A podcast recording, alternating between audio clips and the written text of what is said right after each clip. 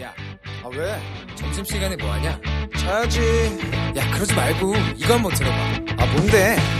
지금 당장 라디오를 켜봐 나른한 오후 깨울 시사 토크쇼 모두가 즐길 수 있고 함께하는 시간 유쾌하고도 신나는 시사 토크쇼 오태훈의 시사본부.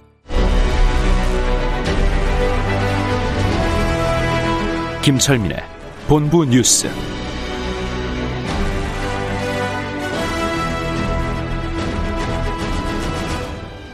KBS 제1라디오 오태훈의 시사본부 2부 시작합니다. 한 시각 중요한 뉴스를 분석해드리는 시간입니다. 본부 뉴스. 뉴스의 핵심을 짚어드립니다. KBS 보도본부의 아이언민, 김철민 해설위원 나오셨습니다. 어서 오세요. 네, 안녕하세요. 김철민입니다. 예.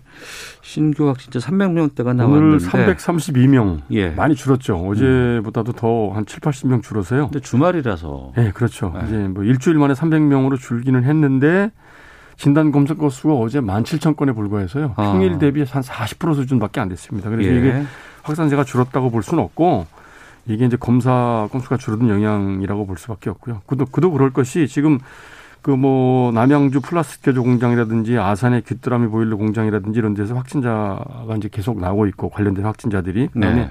강원도 정선에서 교회 주민들 그다음에 순천향 대학병원 그다음에 의정부시 뭐 무도장 네 군데 그다음에 뭐 용인시 헬스장 이런 데서 곳곳에서 그럼 이 집단 감염 이제 확진자들이 계속 나오고 있는 상황입니다. 그래서 지금 수도권 지역의 감염 재생산 지 수가 1.1 수준에 예, 지금 접근을 했거든요. 그래서 네. 이렇게 되면 다시 또 확산되는 거 아니냐 이렇게 길 보고. 넘으면은 확산세가 더 증가하는 거잖아요. 그렇죠. 이게 네. 이제 0.9까지 떨어졌다가 지금 이제 수도권에서 다시 1.1 수준으로 근접을 했습니다. 그래서 그 이게 지금 설 연휴 영향, 그다음에 사회적 거리두기 완화한 영향, 그다음에 다중이용 시설 영업 제한 조치 완화한 것 이런 것들이 다 이제 이번 주 중반 이후부터는 본격적으로 나타나기 때문에 네. 이번 주 발생 추이를 보고 필요하다면 다음 주부터 사회적 거리두기 단계를 강화할 수도 있다. 음. 이게 지금 방역 당국 입장입니다. 네.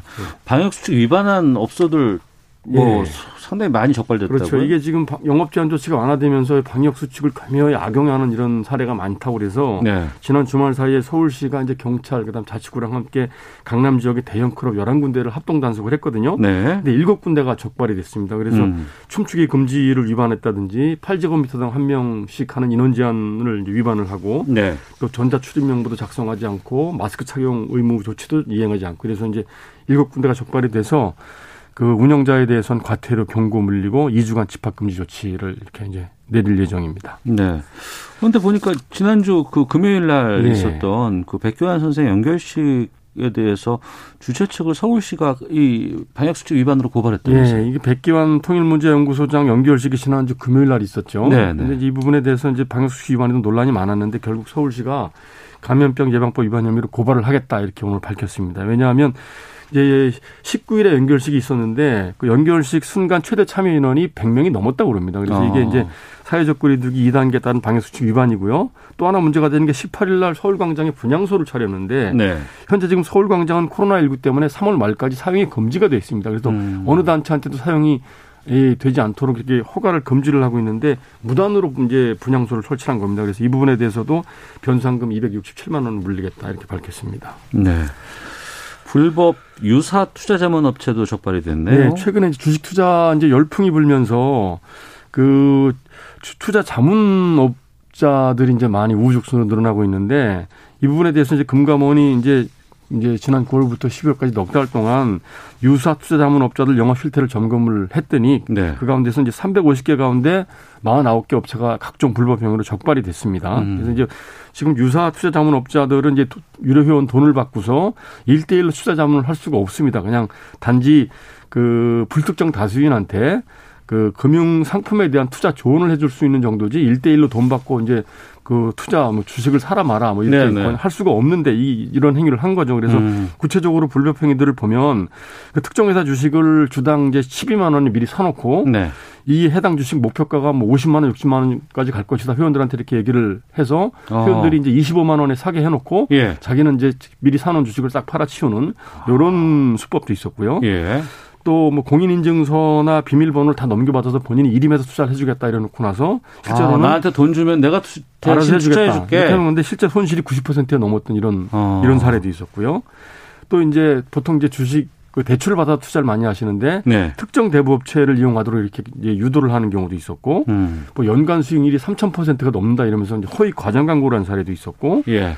자기 자신이나 주변인들한테 미리 주식을 사게 해놓고 회원들한테 이제 이 주식이 유망하다고 이제 이렇게 권유를 해서 회원들이 사게 해서 주가가 오르면 음. 미리 사는 주식을 팔아치우는 이런 수법을 어, 취하는 경우가 많았습니다. 그래서 이제 이런 업체들이 다 이제 적발이 돼서 제재를 받게 됐는데 그 금감원 입장에서는 이게 유사 투자 자문업자들은 네. 이게 뭐 법정 자본금이라든지 전문 인력 확보라든지 또 뭐 사무실 구비라든지 이런 요건들의 제한이 없- 없이 그냥 신고를 하면 할 수 있는 이런 그 업체이기 때문에 전문성이 보장이 안 된다. 그래서 네. 좀그 이렇게 정보 이용료 내고 이렇게 저 일대일 리딩방이라고 하죠. 이런 데 가입하는데 좀 저 주의를 해 주시고 혹시 뭐 이제 정보 이용료를 내고 가입을 하더라도 환불 조건, 환불 방법, 또 회수 가능성 등에 대해서 철저하게 확인을 하고 나중에 또 해지할 때는 이 녹음을 해놔서 분쟁이 생겼을 경우에 대비를 하는 이런 자세가 필요하다 이렇게 당부를 예, 주의를 해달라고 당부를 했습니다. 네. 고급 정보 있으면 자기가 쓰겠지. 그 그렇죠. 남 좋은 일을 네. 왜 시켰습니까? 그러니까 예, 말이에요. 공짜가 없습니다 세상에. 지난 목요일 밤에 양양에서 산불이 나서 예. 어, 주말 사이에 좀 걱정이 된다라고 알려드렸었는데 어, 그 이후에 정선 또 경북 뭐 안동 이런 곳에서 계속 나왔어요. 예, 보통 산불이 이제 봄, 가을, 4, 5월이나 뭐 이제 10월, 11월 이때 이제 많이 발생하는데 네. 이례적으로 지금 개- 건조한 날씨가 계속이 되면서 2월 달에 전국에 다섯 군데에서 동시다발적으로 산불이 났습니다. 그래서 경북 안동, 예천, 경남 하동, 충북 영동, 충남 논산 다섯 군데에서 이제 주말 사이에 오늘까지 계속 산불이 발생을 했는데 네. 현재 지금 경북 안동이 90% 정도 진화, 진화율을 보이고 있고 나머지 네 군데는 이제 또 오전에 다 이제 100% 진화가 됐습니다. 다행스럽게. 그래서 어 이제 산림청 중앙 산불 방지 대책 본부가 이제 발표를 했는데 어 진화 헬기 70여 대, 진화 장비 140여 대, 진화 인력 3,300여 명 투입해서 지금 네 군데는 다 진화를 했고 경북 안동시만 90% 정도 진화율을 보이고 있다. 현재까지 인명 피해는 없지만 그 산림 임야가 한 255헥터, 축구장 면적으로 보면 350개가 넘는 면적이 이제 네. 불에 탔다. 그래서 지금 강원도 그다음에 경북 지역에 이제 습도가 30% 40%대를 보이고 이제 매우 건조한 상황이기 때문에 예. 산불 발생에 특히 주의를 해달라 이렇게 당부를 했습니다. 예. 하나만 더 보겠습니다. 예. 지금 의사 면허 이제 취소할 수 있는 그 형을 받은 사람의 경우에 네, 금고 이상 형을 받으면 예. 의사 면허를 취소하는 의료법 개정안을 여권에서 추진을 하고 있는데 예, 예. 이렇게 되니까 의사 단체들이 교통사고만 내더라도 교통사고가 내서 혹시 이제 사망 사고가 나면 네. 의사 면허가 취소된다 이렇게 이제 헛소문을 퍼뜨리고 있거든요. 음. 이 부분에 대해서 정부가 오늘 이제 입장을 밝혔는데 그 의료계의 이런 주장은 사실이 아니다. 네. 의도적으로 아주 악질적으로 교통사고를 내지 않는 이상은 실형이 나오지 않는다. 음. 이제 보건복지부 이창준 보건의료정책관이 오늘 이제 브리핑을 했는데 교통사고를 내서 이제 사, 사망을 하더라도 아주 의도적이고 악질적인 경우가 아니면 네. 보통 실형을 선고받지 않는다. 음. 그래서 어뭐 이 이제 저 교통사고를 냈다고 해서 의사면허가 취소된다는 거는 이건 좀 오해에서 그릇된 잘못된 주장이다 이렇게 얘기를 했고요. 또 이제 형사처벌 이외에 또 면허까지 취소라는 건 이중처벌이다 또 이런 주장도 하고 있거든요. 근데 네. 이게 어, 다른 직종 특히 이제 그 변호사나 회계사 같은 다른 직종과 형평성을 고려할 때는 음. 이게 과도한 규제가 아니다 이렇게 네. 얘기를 했고요. 또 전문직 또 의료 의사라는 이제 이 특수성을 고려해서 어 이제 이- 이런 이제 이제 처벌을 하는 것이지 이게 뭐 의사라는 직종을 특- 이제 특정해서 과도하게 처벌하는 것이 아니다 이렇게 음. 이제 설명을 했습니다. 알겠습니다. 어, 이부 어, 시사구말리에서 이 내용 좀 짚어보도록 하겠습니다. 자, 지금까지 본부 뉴스 KBS 보도본부의 김철민 해설위원과 함께했습니다. 고맙습니다. 네, 고맙습니다.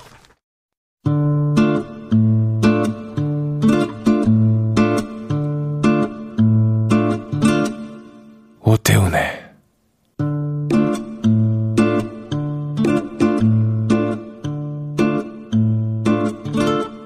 시사본부 네, 1시 10분 됐습니다. 시사본부는 청취자 여러분들의 참여 기다리고 있습니다. 샵 9730으로 의견 보내주시면 되고요. 짧은 문자 50원, 긴 문자 100원, 어플리케이션 콩은 무료입니다. 팟캐스트와 콩, KBS 홈페이지를 통해서 시사본부 다시 들으실 수 있고 유튜브를 통해서도 만나실 수 있습니다. 일라디오 아니면 시사본부 이렇게 검색해 보시면 됩니다. 우리나라 둘러싼 치열한 외교 상황을 명쾌하게 정리하고 분석하는 시간이 있습니다. 외교 전쟁, 외교부 전략기획관 지내신 가톨릭대 국제학부의 마상윤 교수 화상으로 만나보도록 하겠습니다. 유튜브 보고 계신 분들은 아, 화상으로 연결된 마상윤 교수의 모습 확인하실 수 있습니다. 마 교수님 안녕하세요. 예, 안녕하십니까? 예. 지난주 금요일이었습니다. 19일 바이든 행정부 출범 이후에 처음으로 한국, 미국, 일본 이 3국의 외교 당국자가 화상 회의를 열어서 북핵 문제를 협의했다 이렇게 지금 발표가 나오고 있는데 어 이 바이든 행정부 출범 이후에 지금 이렇게 실무자들끼리 연락해서 회의한 건 처음이었죠. 예, 그 특히 이제 그 양자 차원에서는 좀 있었는데요. 네. 이렇게 한미일 3자가 만난 거는 이제 처음인 것 같습니다. 음. 이번 경우에는 외교부의 한반도 평화교섭본부장 노규덕 본부장하고 미국의 이제 성킴 에, 국무부 어 동아시아 태평양 담당 차관보 대행 그리고 네. 일본 외무성의 어, 후나코시 다케히로 어, 아시아 대양주 국장이 세 분이 만난 건데요. 이렇게 네. 삼자 대면을 한 것은 물론 화상입니다만 어, 처음에 처음 있는 일이라고 봅니다. 어떤 논의가 있었다고 해요, 지금?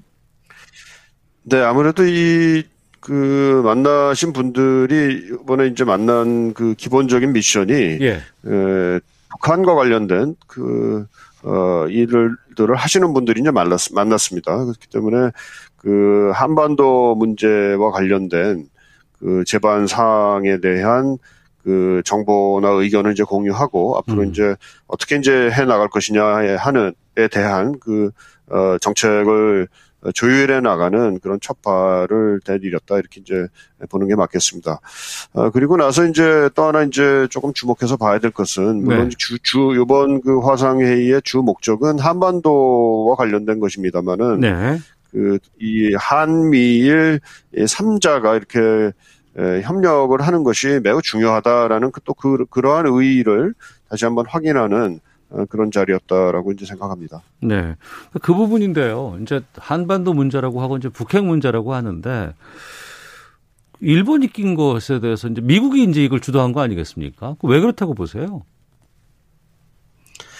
그 글쎄요, 제가 조금 전에 말씀드린 바와 같이 그 어, 미국의 입장에서는 그 일본과의 그 공조가 네. 어, 단지 그 한국과 관련된 한반도 문제와 관련된 데만 국한되는 것이 아니고 네. 어, 동아시아 또 더 나아가서 인도 태평양 지역의 어, 지역 안보를 어, 추진해 나가는 데도 있어서도 음. 상당히 중요한 요인이다 이렇게 조소이다 이렇게 이제 판단을 하고 있습니다. 네.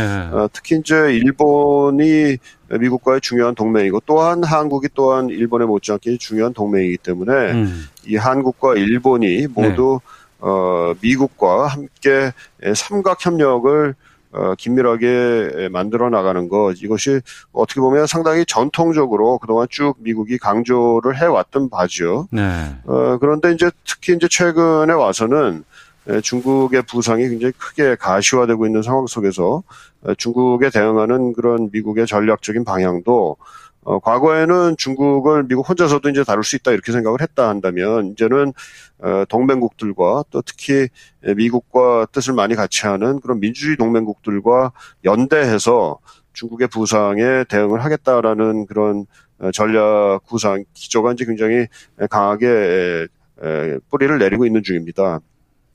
어떻게 보면 이제 네트워크를 동맹 네. 트워크를 활용을 해서 어, 중국과의 전략적 경쟁에 임하겠다 이런 자세인데요.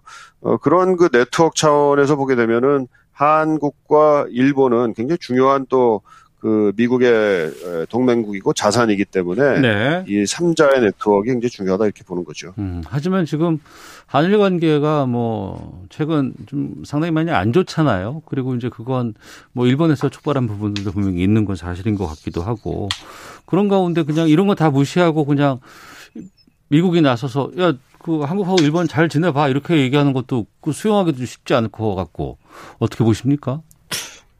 바로 그 점이 문제인데요. 예. 그 일, 어, 미국의 입장에서는 한국과 일본 모두가 소중한 동맹국이기 때문에 네. 미국과 그 보조를 같이 하면서 이 양국이 에, 전략적 협력을 했으면 하는 그런 바람이 굉장히 강합니다. 네. 다만 그 한국은 한국대로 또 일본은 일본대로 국내적인 그 사정이 있고요. 또 어, 한일 간의 그 양자 관계는 전략적 협력 이외의 문제들이 또 있지 않습니까? 예를 들어서 과거사 문제 같은 경우에 예, 예. 이런 문제들은 또 독자적인 차원에서 그 정치적인 각국의 정치적인 그 dynamics를 가지고 있기 때문에 이게 쉽게 그 해결되지를 못하고 있는 그런 상황이어서 어, 상당히 지금 그 미국으로서도 고, 곤혹스러운 상황이 아닐까 생각이 듭니다. 네.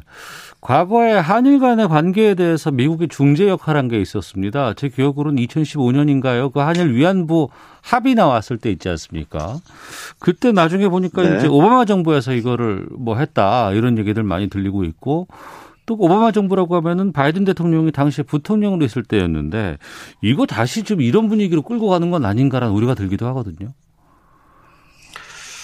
어, 글쎄요, 그, 일단 뭐, 2015년 위안부 합의, 한일 간의 위안부 합의가 있기 전까지는 사실 한일 간의 외교전쟁을 몇 년간 이제 벌였었죠. 예. 굉장히 그, 하, 어, 뭐, 그 당시에 이제 박근혜 대통령께서는 위안부 문제가 해결되기 전에는, 어, 당시 이제 아베 총리를 만나지 않겠다, 뭐 이런 음. 얘기도 하고 있었고, 실제로 그렇게 해왔었었고요. 네. 한일 관계가 그때도 굉장히 안 좋았습니다. 이제 그것을 어떻게 보면 좀 그 극적으로 이제 봉합을 했던 게 이제 한일 위안부 합의고 그 뒤에서는 어, 미국이 상당한 그 중재 역할 뭐 양 한국과 야- 일본 양측에 대해서 나름대로의 외교적인 압력을 가했던 어, 걸로 이제 알려져 있습니다.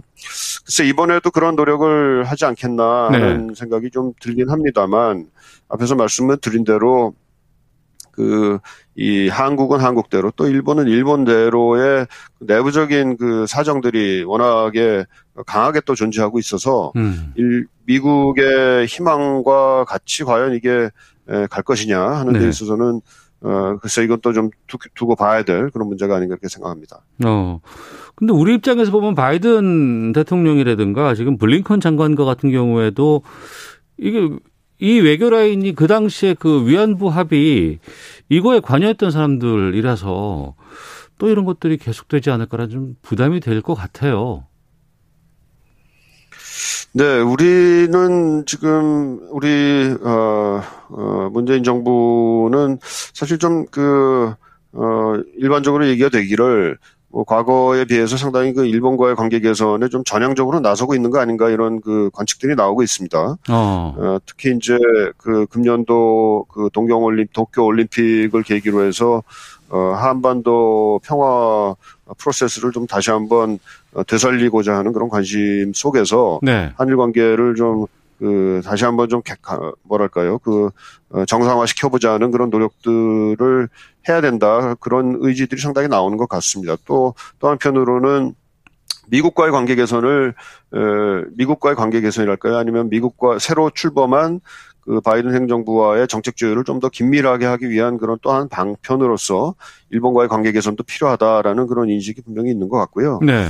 그런데 이제 일단 지금 현재 그 문제는 일본 정부로서는 그 양자 간의 관계에 있어서 가장 지금 핵심적인 것이 에, 강제징용 문제이고요. 네. 또 위안부 문제이고 그런데 특히 이제 강제징용 문제나 위안부 관련한 그 우리 그 사법부의 판단이 네. 에, 사실상은 1965년도에 맺어졌던 한일 기본조약을 어 뭐랄까요 그 훼손하는 것이다 위배된 것이다 이런 판단을 지금 일본은 하고 있습니다. 음. 그렇기 때문에 그러한 그 문제 그 사실 문제들을 어, 돌려놓지 않는 이상 복원시켜 놓지 않는 이상은 한일 관계에 대한 전향적인 그 어, 일본의 입장은 좀 기대하기 어렵다라는 게 지금 문제고요. 또, 네. 또 아주 현실적으로는 지금 일본도 올해 그 가을에 그 선거가 지금 예정이 돼 있습니다. 어. 어, 선거, 선거를 앞둔 입장에서 지금 수가 그 내각이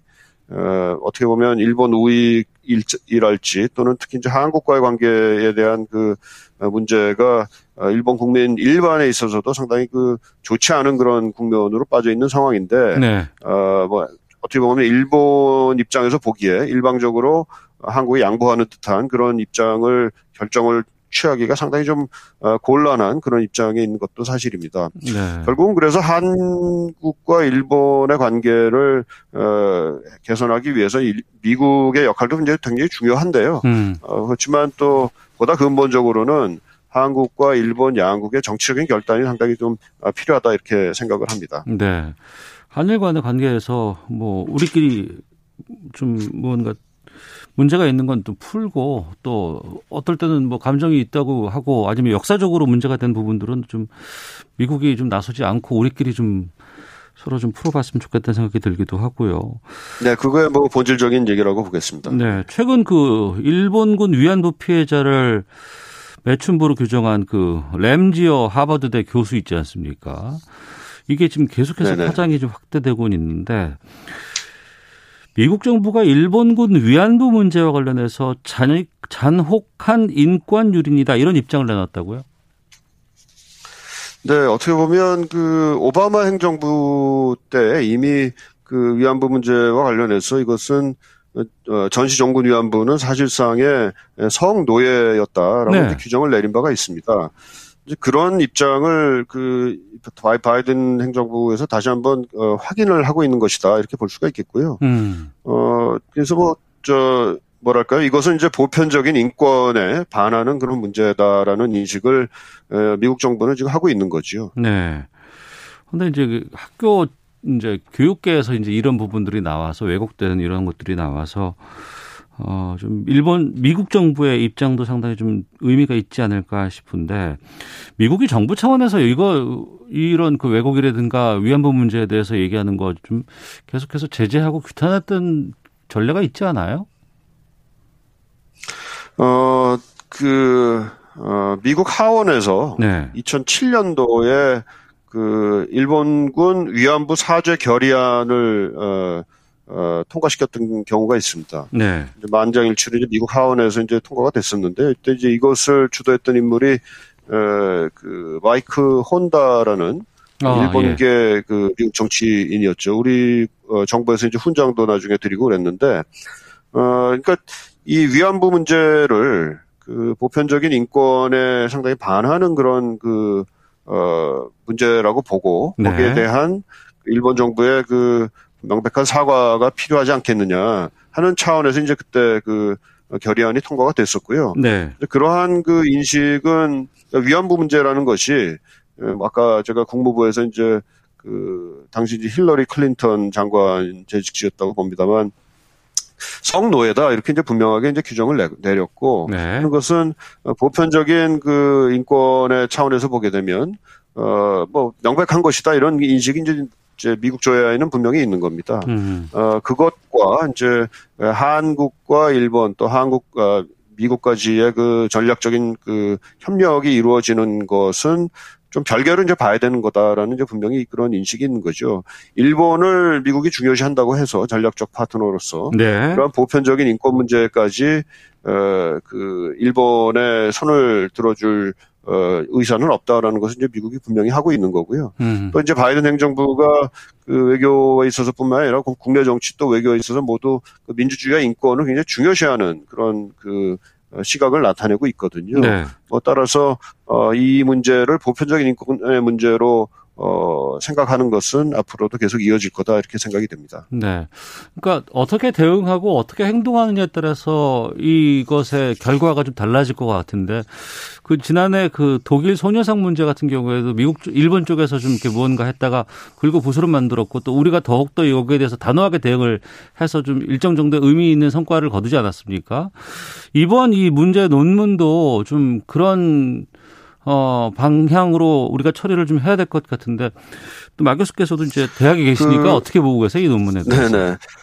그, 글쎄, 뭐, 논문 자체는 뭐 상당히 그 문제가 많지 않은가, 이런, 뭐 제가 전문가는 아닙니다만 이런 생각이 들고요. 네. 일단은 그, 어, 이 문제를 학술적인 차원에서 일어난 문제이기 때문에 학계의 자정 그 정화 능력이 발휘가 되는 것이 일단 맞다고 봅니다. 네. 그래서 정치적인 문제로 끌고 가기보다는 음. 어, 그 학술적 차원의 아카데미에서의 문제로 어, 자체 해결이 되도록 네. 해야 되는 것이 맞고요. 어. 어, 어, 뭐랄까요. 그 한일 간의 정치 문제로 비화된다거나 또 한미일 간의 아. 정치 문제로 이것이 또 관계를 해치도록 하는 것은 좀 바람직하지 않다라고 봅니다. 예. 이미 그, 어, 이 학술지가 이제 3월, 올해 3월에 게재될 예정이었다고 하는데요. 예. 이 학술지 측에서는 어, 이제 문제 제기가 여러 군데서 나오니까 어, 일단은 그 게재를 보류를 한 상태라고 합니다. 음. 게재를 보류를 해놓고 어, 조금 더 논문에 대한 그 역사적인 사실이 제대로 어, 반영이 됐는지 아니면 또는 그 정확한 그 증거와 어, 논리를 통해 가지고 이 논문이 작성이 됐는지를 좀 검토를 하기 위해서 역사 전문가들에게 이것을 다시 한번 좀그 의견을 묻는 그런 조사 작업을 지금 진행 중이라고 하거든요. 네. 어, 아직 그 최종적인 결정은 나지 않은 상태입니다만, 뭐 사실 그 이미 그 심사, 논문 심사 과정을 통과해서 게재가 확정된 것이긴 합니다만, 그, 이, 그, 그렇다 하더라도 논문이 그 학문적인 진실성에 상당히 위배가, 되- 위배가 되고 있다. 또는 뭐 어. 표절이 있다. 또는 그 근거가, 어, 오류가 심각하다. 네. 뭐 이런 그것이 이제 만약에 반, 반, 어, 그 판정이 나게 되면 음. 논문 철회 가능성도 사실은 없지는 않다 이렇게 봅니다. 예. 이걸 정치적으로 무언가 문제 제기를 하는 것 그것보다도 그냥 논문 자체 학술적인 의미로 판단해 봤을 때는 뭐 학문적인 진실성에 좀 맞지 않는다거나 아니면 왜곡이 좀 많이 있다거나 사실관계가 틀리다거나 뭐 이런 부분들을 좀 지적하는 것들이 의미가 있겠군요. 그러면.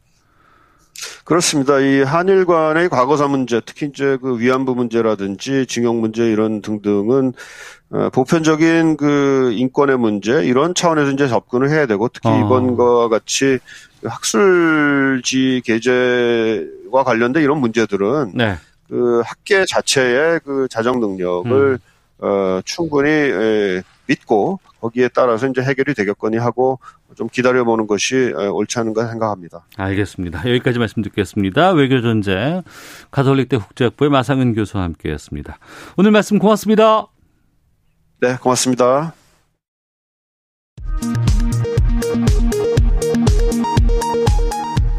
헤드라인 뉴스입니다. 이번 주 코로나19 백신 첫 접종이 예정된 가운데 정부가 의료법 개정안은 국회 소관이며 의료계의 참여 거부 상황이 발생하지 않도록 협의를 이어가겠다고 밝혔습니다.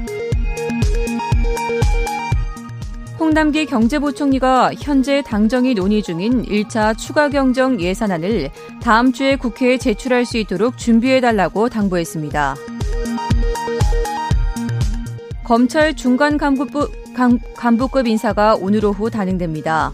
법무부는 금년 하반기 대규모 전보 인사가 예상되는 점 등을 고려해 공석 충원 수준으로 인사를 최소화하기로 했다고 밝혔습니다. 검사와 법관의 안에 퇴직 1년간 출마를 제한하는 열린민주당 최가국 의원 법안에 대해 법원이 직업 선택의 자유와 공모 담임권 침해 여부 등을 고려할 필요가 있다는 뜻을 국회에 보냈습니다. 최정우 포스코 대표이사가 국회 환경노동위원회 산업재해 청문회에 출석해 최근 연이은 산업재해에 대해 진심으로 사죄한다고 밝혔습니다. 지금까지 헤드라인 뉴스 정한나였습니다. 이어서 기상청의 최용우 씨 연결합니다. 네, KBS 미세먼지와 날씨 정보입니다. 현재 미세먼지 농도는 주로 중서부 쪽으로 노란색을 간간히 드러내고 있는데요. 나쁜 상태 보이는 곳이 있고 오늘은 대부분 중서부 쪽으로 이렇게 나쁨 상태 유지하기도 하겠습니다. 다른 지역은 괜찮고요. 내일부터 추워지면서 미세먼지 농도도 전 권역이 회복이 되겠습니다. 오늘 기온은 어제보다는 3, 4도 떨어지겠지만 평년보다는 높겠습니다. 서울이 오늘 12도로 어제보다 5도 이상 기온이 떨어지겠고요. 강릉 강릉과 세종이 15, 16도, 광주, 부산 19도, 대구 22도 등 전국이 9도에서 22도 분포로 여전히 평년보다는 높겠습니다. 하지만 한파주의보가 이미 발표가 됐고 오늘 밤부터 기온이 떨어져서 오늘 밤 10시를 기해 남해안이나 경상권을 빼면 전국 대부분 한파주의보가 발효되겠습니다. 이것은 오늘보다 같은 시간대, 이른 새벽 시간대 기온이 10도 이상 차이가 나기 때문에 발효되는 것이고요. 내일 아침 서울이 영하 5도, 부산 1도, 대관령도 영하 11도까지 떨어지는 등 곳곳이 평년보다 낮은 아침 기온 예상됩니다.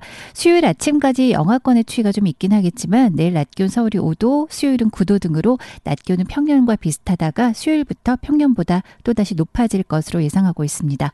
현재 동쪽 지역은 건조주의보가 내려져 있는데 지금 산불 관리가 비상입니다. 계속 건조주의보가 동쪽 지역에 유지가 되겠고요. 바람도 좀 강한 편이라서 각별히 주의를 하셔야 되겠습니다. 지금 서울 기온은 11.7도입니다. KBS 미세먼지와 날씨 정보였고요. 계속해서 이 시각 교통 상황은 KBS 교통정보센터의 이승미 씨가 정리해 드립니다. 네, 이 시각 교통 상황입니다. 통행량보다는 돌발 상황으로 밀리는 곳이 많은데요. 서울시내 동부간선도로 의정부 방향으로 노원 지하차도 2차로에 화물차가 고장으로 서 있습니다. 원릉 분기점부터 정체가 되고 있고요. 고속도로는 광주 원주 고속도로 원주 방향 작업 구간 대신 나들목에서 동여주 나들목까지 2차로고요. 여파 때문에 대신 졸음쉼터에서 대신 터널 쪽으로 밀리고 있습니다. 서양 고속도로 서울 방향으로 무창포 졸음쉼터로 조금 못 가. 곳 1차로에선 사고가 났습니다. 대천 나들목 2차로에서는 도로 보수 작업을 하고 있어서 주의하셔야겠고요. 일찍 분기점에서 금천까지는 3km 구간이 정체되고 있습니다.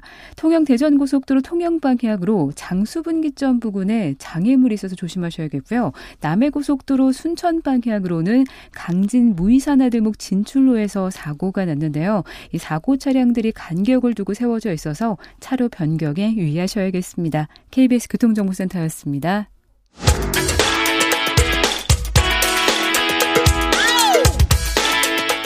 오태훈의 시사본부는 여러분의 소중한 의견을 기다립니다.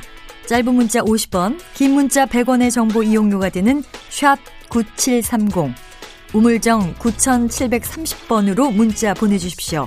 KBS 라디오 앱 콩은 무료입니다. KBS 라디오 오태훈의 시사본부 지금 여러분은 대한민국 라디오 유일의 점심 시사 프로그램을 듣고 계십니다. 네, 주말 동안의 이슈를 정리하고 이번 주에 가장 눈여겨볼 소식들 살펴보는 시간입니다. 시사 구말리 시작하겠습니다. 문화일보의 이현종 논설위원 나오셨습니다. 안녕하십니까? 네, 안녕하세요. 오마이뉴스 박정호 기자 함께합니다. 안녕하십니까? 네, 안녕하십니까? 예. 지난주에 휴가 갔습니다. 아, 신현수 청와대 민정수석 주말 사이 계속해서 지금 보도들이 많이 쏟아지고 있었는데 오늘 나올 것이냐 말 네. 것이냐 이것도 있었고 그다음에 사표를 낼 것이냐 말 것이냐 수리가 될 것이냐 말 것이냐 이런 계속 추측성 보도들 나오고 있는데 박정호 기자 네. 지금 어떤 상황인 거예요? 지금 청와대는 공식적으로 출근 여부를 확인해 주지 않고 있습니다. 예. 공식적으로 알 수는 없지만 출근은 했다라고 좀 얘기는 들리고 있거든요. 네. 그리고 이제 휴가가 끝나고 출근한 날이기 때문에 출근했을 것이다. 음. 근데 출근 이후에 뭐 어떤 얘기를 했냐, 또 어떤 네. 절차가 있었냐, 이건 좀 다른 문제거든요. 네. 그래서 뭐 오늘 아침 뭐 티타임을 가졌는지 이건 좀 모르겠고요. 대통령과 오후에 2시에 잠시 뒤에 수석 보좌관 회의가 있습니다. 네. 거기에 뭐 참석을 할지 어. 아니면 관련해서 문재인 대통령이 어떤 발언이 있을지 예. 좀 봐야 될 것 같은데요. 어쨌든 이 신수석의 출근 이후의 상황 어. 이거는 좀 더 지켜봐야 될 것으로 보입니다. 예, 언론에서 관심 많은 상황에 대해서 청와대가 확인해 주지 않는다는 거는 이현정 소설위원께서 이런 경우는 어떤 경우가 주로 이런 거예요? 지금 좀 전에 지금 속보가 떴는데요. 어, 네. 어, 신년 수석이 문 대통령에게 이제 거취를 일임하고 어. 직무에 최선을 다하겠다. 뭐 이런 아 그럼 복귀한다는 뜻 아닌가요? 같습니다. 그러니까 아마 어 일단 대통령에게 이제 뭔가 결, 결정을 내려주십사 하는 어. 그런 걸로 이제 한 것 같아요. 네. 어뭐 직무에 최선을 다하겠다는 이야기를 한 걸 보면 예. 일단은 좀 대통령한테 어, 자신의 어떤 그 거취를 맡기고 어, 뭐, 어느 정도 좀 이렇게 타협을 하는 쪽으로 음. 이야기 되지 않겠는가 하는 게 지금 좀 전에 지금 어, 일단 이야기 나와서 좀 더 구체적인 이야기가 나와봐야 되겠습니다만은 네. 아마 이제 신현수석으로서 고민이 될 겁니다. 이게 사실은 지금 자신의 문제가 전국에 굉장히 중요한 지금 문제로 이제 부각이 됐고요. 네. 또 이게 이제 사퇴를 하게 될 경우에 바로 청와대 레임덕이라는 그런 사태가 지금 초래될 수가 있기 때문에 어, 그렇지만 이게 또 그동안 대통령과 인연이 또 뭐 굉장히 깊거든요. 음. 그런 면에서 문재인 정부의 성공을 기한다는 차원에서는 아마 본인의 어떤 거치 문제에 대해서 이렇게 논란이 확산되는 거는 아마 본인도 원치는 않을 거예요. 네. 그렇지만 또 한편으로 보면 신현수석이 지금 사퇴를 냈던 이유가 음. 지금 뭐 박범계 장관의 인사안 자체가 이게 일방적으로 이루어졌다는 거. 예. 또 거기서 대통령과 어에 대한 충분한 보고와 협의 절차를 거치지 않았다는 거. 음. 이게 분명히 있기 때문에 과연 이 문제는 그러면 어떻게 해결해 갈 것인가. 이제 이게 사실 좀 남아 있는 것이죠. 네. 그래서 아마 이제 어 대통령 입장에서 보면 그 신현수석을 계속 둬야 될 것인지 음. 아니면 어 새로운 사람으로 해서 분위기를 쇄신할 건지는 이제 아마 대통령한테 공이 넘어간 것 같습니다. 네, 지금 KBS에서도 뉴스 속보 지금 떠 있네요. 청와대 신현수 민정수석 대통령의 거취 일임 직무 계속 수행 그래서 사실상 사의 철회 이런 식으로 KBS에서는 뉴스 속보 나오고 있었습니다. 이전에도 사표를 뭐 그만두겠다는 의사는 밝혔는데 어, 문재인 대통령이 반려했다, 계속 만류했다 이런 보도들은 계속 나오지 않았었습니까, 박정희 기자? 네, 계속 뭐 나왔었고요. 어. 이 문제에 대해서 어떻게 보면은 이게 내부에서 이런 갈등이 터져 나오고 네. 어, 민정수석이라는 그 자리에 음. 있는 그 사람이 이렇게 자신의 거취 문제로 네. 큰 파장이 사이 파동이라고 이름 붙일 정도로 파장이 일어나니까 청와대 내부에서도 여러 가지 뭐 대화나 아니면은 설득이나 이런 것들이 있었을 거로 보이고요. 음. 뭐 문재인 대통령이 직접적으로 어떤 아, 소통했는지 모르겠지만은 네. 그런 의중이나 의지가 주말 사이에도 전달이 됐을 걸로 보입니다. 네. 어, 그걸 다 종합적으로 봤을 때 신수석이 다시 한번 업무에 복귀해서 어, 이 수석의 어, 그 업무를 하는 걸로 좀 보입니다. 그럼 지금까지 상황들을 좀 되돌려서 좀 정리를 좀 해보겠습니다. 어, 뭐, 사실인 부분도 있고, 추측인 것도 있고, 이랬던, 이랬을 것이다, 뭐 이런 분위기 같은 것들을 전해주는 보도들이 좀 중복되고 있기 때문에, 우선, 그 신수석이 사표를 냈고 어, 이 이유는 절차상에 무언가 자기가 배제가 되고 있다 이런 뭐 이유 때문이고 이건 맞는 거죠. 그렇죠. 신 수석이 임명된 게 지난해 12월 31일 날 임명이 됐습니다. 예. 어 이제 추미애 윤석열 갈등 이거를 이제 어떤 풀어 풀기 위해서 그러니까 두 달이 채 안 된 거예요. 그렇죠. 임명이 예. 됐고 그 과정에서 이제 지난 7일 날 음. 검사장급 이상에 대한 이제 고위 검사장에 대한 인사가 있었어요. 네. 그 핵심이 결국은 이성윤 중앙지검장의 유임 그다음에 이제 심재철 검찰국장의 남부지검장 이동 등등 소폭의 인사가 있었는데 네. 문제는 그 이후에 어, 시전수석이 사의를 거듭 표명했다는 이야기가 나왔습니다. 어. 그러자 청와대에서는 지난 17일 날 어, 고위 관계자가 기자회견을 통해서요. 어떻게 표현을 했냐면 결과론적으로 법무부 장관 안이 조율이 채 끝나지 않은 상태에서 보고가 되고 발표가 된 것이다. 네. 이렇게 표현을 했어요. 어. 그러니까 이게 뭐냐면 결국은 법무장관하고 이제 원래 인사를 하기 위해서 민정수석 같은 경우는 이제 어, 대통령을 대신해서 예. 사전 조율도 하고 또 검증도 하고 음. 그런 역할을 민정수석이 하고 있습니다.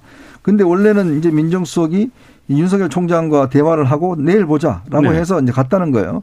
그런데 일요일 날 낮에 갑자기 대검에서 전화가 왔다는 거죠. 음. 어 이거 어떻게 된 거냐 인사가 지금 난다는데. 네. 그래서 이제 신현 수석이 바로 법무부에 전화를 해서 그 인사 발표 중단해라라고 음. 이야기를 하니까 그걸 안 듣고 바로 발표를 했다는 거거든요. 예.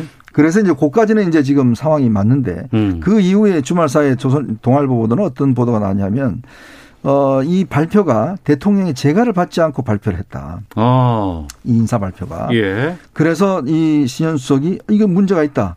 박범계 장관을 그럼 감찰해야 되겠다라고 음. 이야기를 하니까 대통령이 그 주장을 물리치고 사후에 승인을 받았다는 거죠. 네. 그러니까 그래서 이제 아 신현석이 내 역할은 없는 것 같아서 이제 그만두겠다라고 음. 했고 어, 지인들과 문자를 통해서 더 이상은 박봉계 장관을 보지 않겠다. 네. 이런 걸 했다는 게 문, 알려졌거든요. 네. 그러니까 지금까지 이제 그 제가 말씀드린 같이 과연 그럼 문재인 대통령이 이 결제를 음. 어떻게 했느냐. 음. 대면 결제를 했는 것인지 네. 전자 결제를 한 것인지 어. 아니면 사전에 한 것인지 사후에 한 것인지 네. 이 부분에 청와대는 통치행위다라고 이야기를 하면서 절차를 밝힐 수 없다라고 이야기를 하고 있어요. 음. 근데 야당 쪽에서는 아니 그래도 최소한 어떻게 결제가 이루어지는지 왜냐하면 옛날 문재인 대통령이 그런 이야기를 한 적이 있습니다. 당선 그 야당 대표 시절에 청와대가 되면 모든 인사는 기록을 다 남겨놓겠다는 이야기를 한 적이 있어요. 예. 이제 그런 걸 비춰보면 이 중요한 인사에 대해서 음. 어떻게 됐는지 전후 사정은 그래도 설명해 주지 않느냐. 바로 이런 이제 요구가 있는 겁니다. 박정우 기자. 네. 그 앞서 말씀해 주신 그 동아일보의 기사 같은 경우가 예, 예. 사실이라고 한다 그러면 박범계 장관이 대통령의 지시라든가 인사권을 어기고 맘대로 인사를 했다. 이렇게 네. 이해가 될 수도 있는 부분이 있고. 네. 근데 이거 좀 상식적이지 않은 내용들이 좀 그러니까 보이거든요. 이게 뭐 정상적인 절차, 그러니까 이 민정수석과 아, 논의를 하고 의논한 다음에 이게 어, 법무부 장관이 이 제청을 하고 어. 어. 문재인 대통령이 제가 하는 그런 방식인데, 예.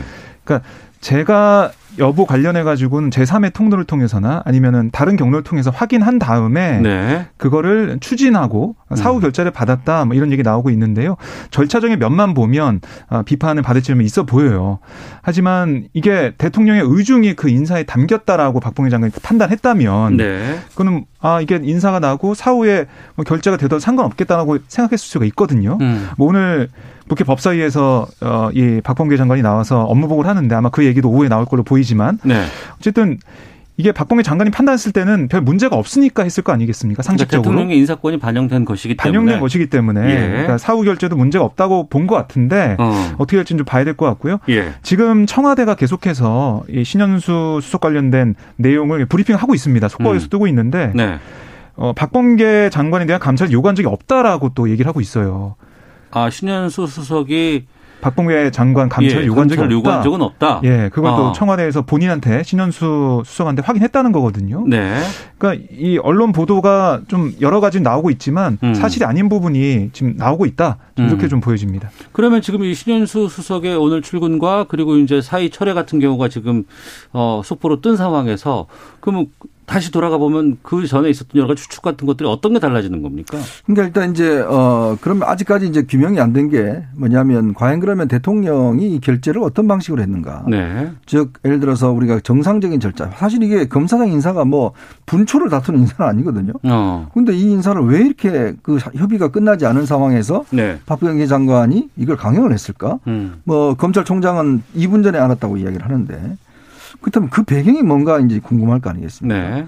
그럼 뭔가 박봉계 장관 입장에서는 빨리 발표를 해버려야 되는 그런 이유가 있었을 것이고 음. 아마 그거는 이제 오늘 법사위에서 시중 추궁을 하겠죠. 네. 근데 그 다음에 이제 문제는 신현수석 관련돼서 이제 감찰을 요구했다든지 뭐 등등 이런 부분은 아마 이제 청와대 브리핑에서 이제 이야기 나올 텐데 그러나 음. 저는 최소한 청와대가 그 부분을 좀 분명히 해줘야 될 것 같아요. 네. 이 인사가 대면 결제로 했는 것인지 어. 아니면 전자 결제로 한 것인지 예. 아니면 그렇다면 이게 인사가 아니 결제가 난 다음에 발표가 된 것인지. 음. 왜냐하면 이게 굉장히 중요한 문제입니다. 사실 예. 대통령의 물론 뭐 뜻이 있다 하더라도 음. 우리가 모든 게 행정 절차라는 게 있는 것이고 그 절차에 따라서 인사가 행해져야 되는데 아니 장관이 대통령 뜻을 확인했다고 해서 인사를 발표하는 거 이거는 제가 오랫동안 이 정치를 취해봤지만 이거는 정말 듣도 보도 못한 일이거든요. 네. 그러니까 이런 거는 어떤 면에서 보면 기강 차원에서라도 음. 이건 반드시 확인해야 될 거 아닌가. 왜냐하면 이거 인사라는 게 그렇지 않습니까? 아니 회사가 아무 어떤 조직이든 간에 그냥 최고 그 오너의 그 뜻만 확인하고 인사를 밑에서 발표하는 경우는 없잖아요. 네. 인사 발표라는 게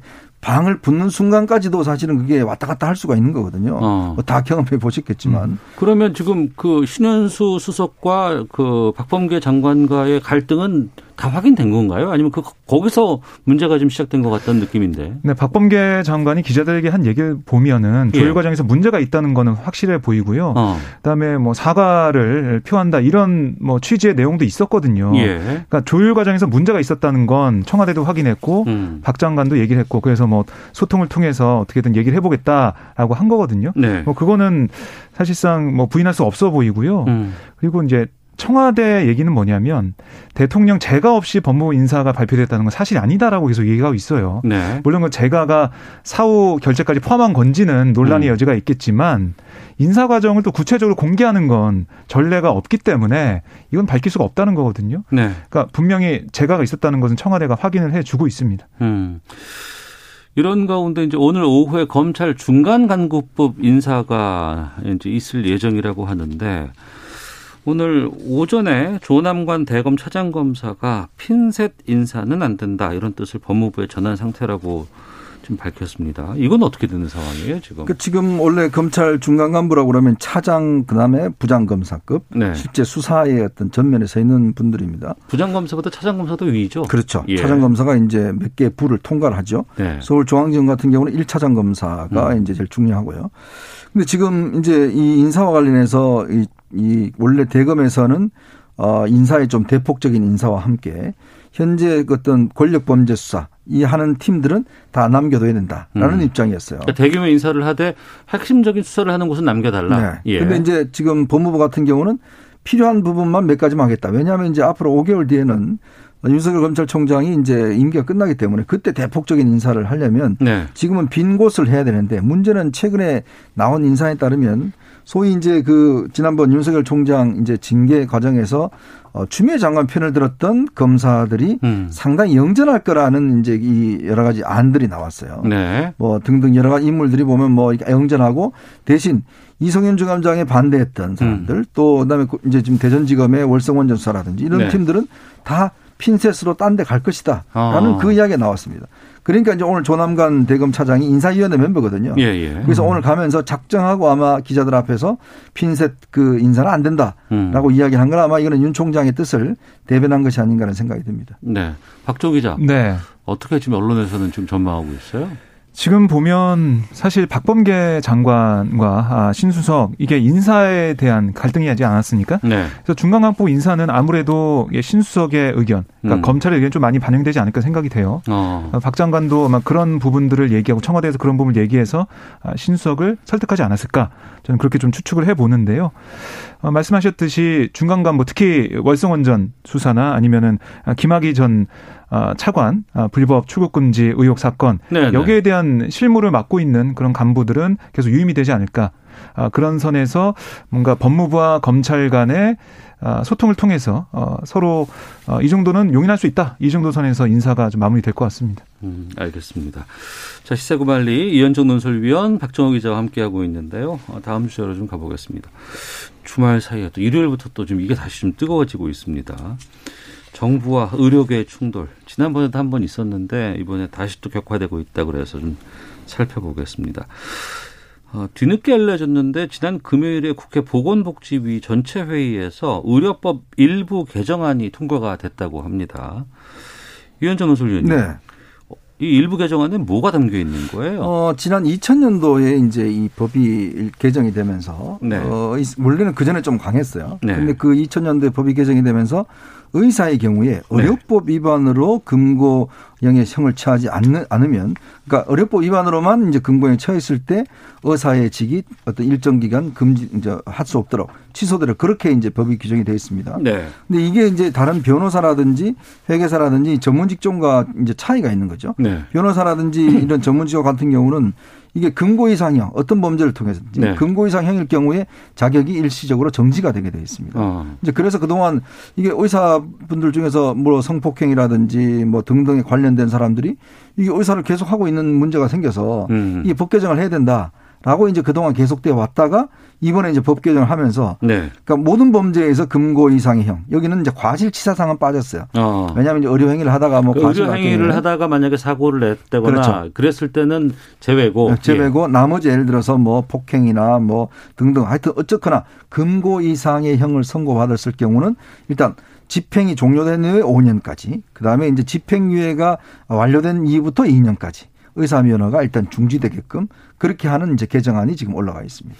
말씀 들어보니까 뭐 변호사나 회계사들도 다 이런 거에 준하는 규칙을 갖고 있다고 한다 그러면 의사들도 당연히 이렇게 이렇게 하는 게 맞는 것 같은데 왜 반발이 이렇게 많이 나오는 건가요? 의사협회 쪽에서는 어떤 입장인 거예요? 의사협회 쪽에서는 이게 면허 박탈법이다라고 주장하고 있습니다. 네. 너무 가혹하다라는 얘기를 뭐 최대집 의협 회장이 하기도 했는데요. 네. 그러니까 뭐 이런 거죠. 아니 실수로 음. 어, 실수로 스쿨존 같은 데서 교통사고를 냈다. 네. 근데 거기서 뭐 가중처벌이 되니까 금고 이상 형이 나왔다. 음. 아니면 실수로 이런 어, 사고로 인해서 금고형을 받았는데 네. 의사 면허까지 어떻게 박탈될 수가 있냐? 의사 면허는 어, 이게 사회적인 목숨과 같은 거다. 음. 사회적인 목숨을 박탈하는 거 아니겠느냐. 너무 심한 거다. 네. 우리들도 의사들도 아니 뭐 그런 중범죄 저지른 사람 우리 차원에서도 징계하고 할 수 있다. 음. 근데 이렇게까지 하는 것은 너무 의사들에 향해서 여러 자율이나 뭐 이런 것들을 박탈하고 어 의사 면허까지 박탈하는 것은 큰 문제다라고 주장하고 있습니다. 네. 글쎄요. 여, 여기까지 두 분의 의견 어떠세요? 그러니까 참. 이게 사실은 이제 직무 관련성인데요. 네. 지금 이제 의사회에서 주장하는 거는 뭐냐면 예를 들어서 뭐 의사 병원을 경영하다가 뭐 여러 가지 또 경영이 어려워서 예를 들어서 뭐 부도가 난다든지 음. 뭐 사기 횡령이라든지 뭐 이런 범죄로 했을 때도 의사 면허가 똑같이 된다. 예를 들어서 본인들도 주장도 그래요. 예, 예. 살인이나 뭐 예를 들어서 성폭행이나 이런 거는 당연히 이거는 돼야 된다. 그는 우리한테 자율권을 달라. 우리가 하겠다. 어. 어 그렇지만 의사가 직무 관련상 이외의 것에 대해서 할 경우에 이거는 너무 가혹한 게 아니냐. 네. 이런 주장을 하고 있는 것인데 그러니까 일반 우리 사회적으로 봤을 때는 사실은 이제 이 의사라든지 이 전문 직종에 있는 사람들이 금고 이상형, 금고 이상 같은 경우는 주로 뭐 집행유예를 포함해서 그러니까, 그러니까 금고 이상형이면 형이 좀 센 거 아니에요? 그렇죠. 그러니까 징역형에 준하는 그렇죠. 징역형과 이제 집행유예까지 네. 포함하는 형이죠. 벌금형 네. 말고 금고 이상형인데 이렇게 될 경우는 사실은 그 나오는 게 상당히 중죄가 아니면 상당히 드물어요. 네. 이제 그런 상황인데 이제 아까 이야기했듯이 뭐 스쿨 조항 같은 경우도 지금 그게 처벌이 강화돼서 음. 이제 그걸 합니다만은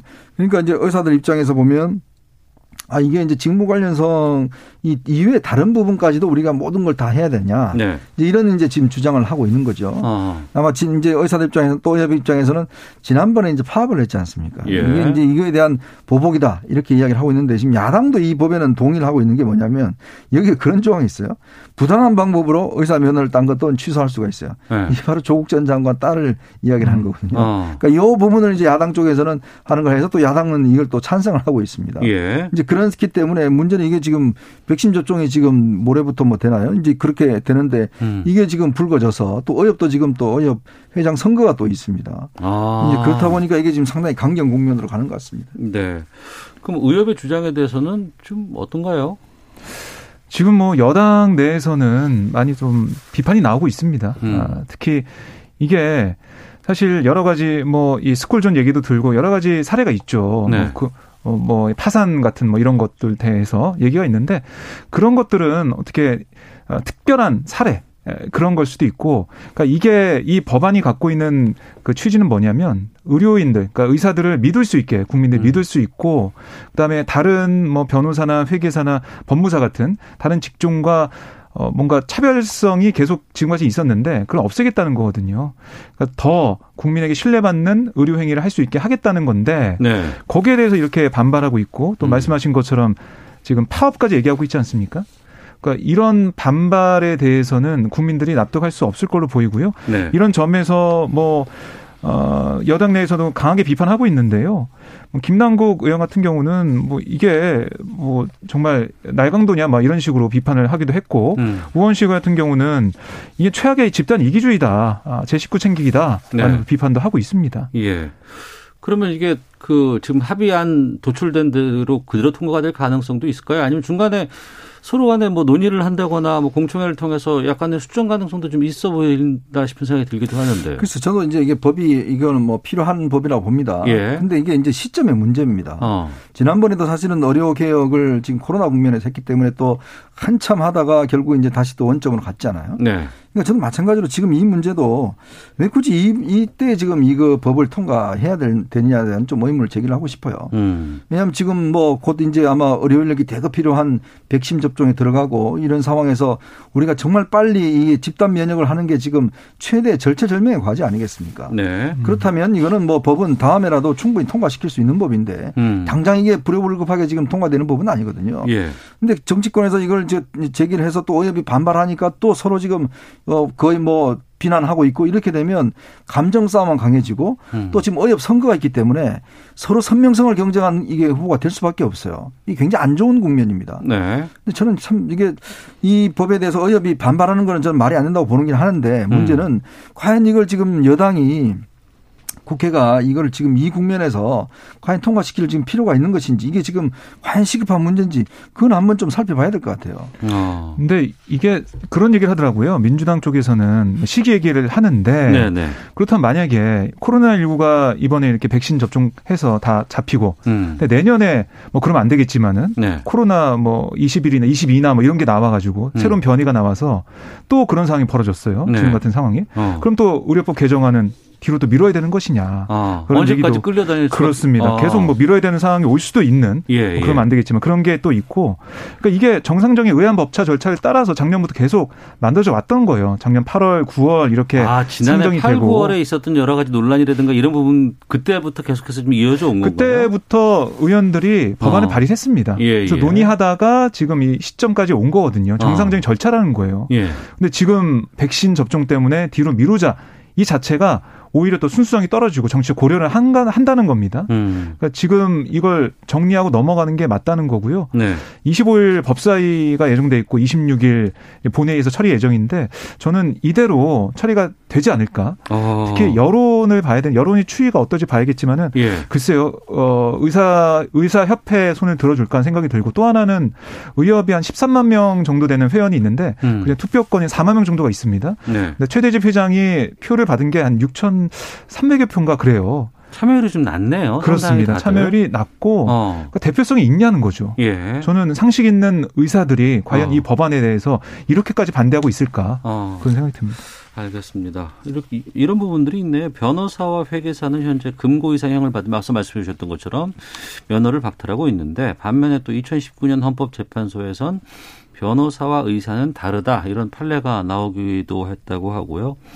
여러 가지 복잡한 상황이긴 한데 핵심 쟁점은 직무 관련성에 좀 있지 않나라는 이런 좀 법원 판결이 좀 반영된 부분도 좀 있는 것 같습니다. 더 좀 살펴보겠습니다. 자 지금까지 시사구말리 이현정 논설위원 박정호 기자 함께했습니다. 두 분 오늘 말씀 고맙습니다. 네, 고맙습니다. 예, 오태훈의 시사본부 마치겠습니다. 내일 오후 12시 20분에 다시 인사드리겠습니다. 내일 뵙겠습니다. 안녕히 계십시오.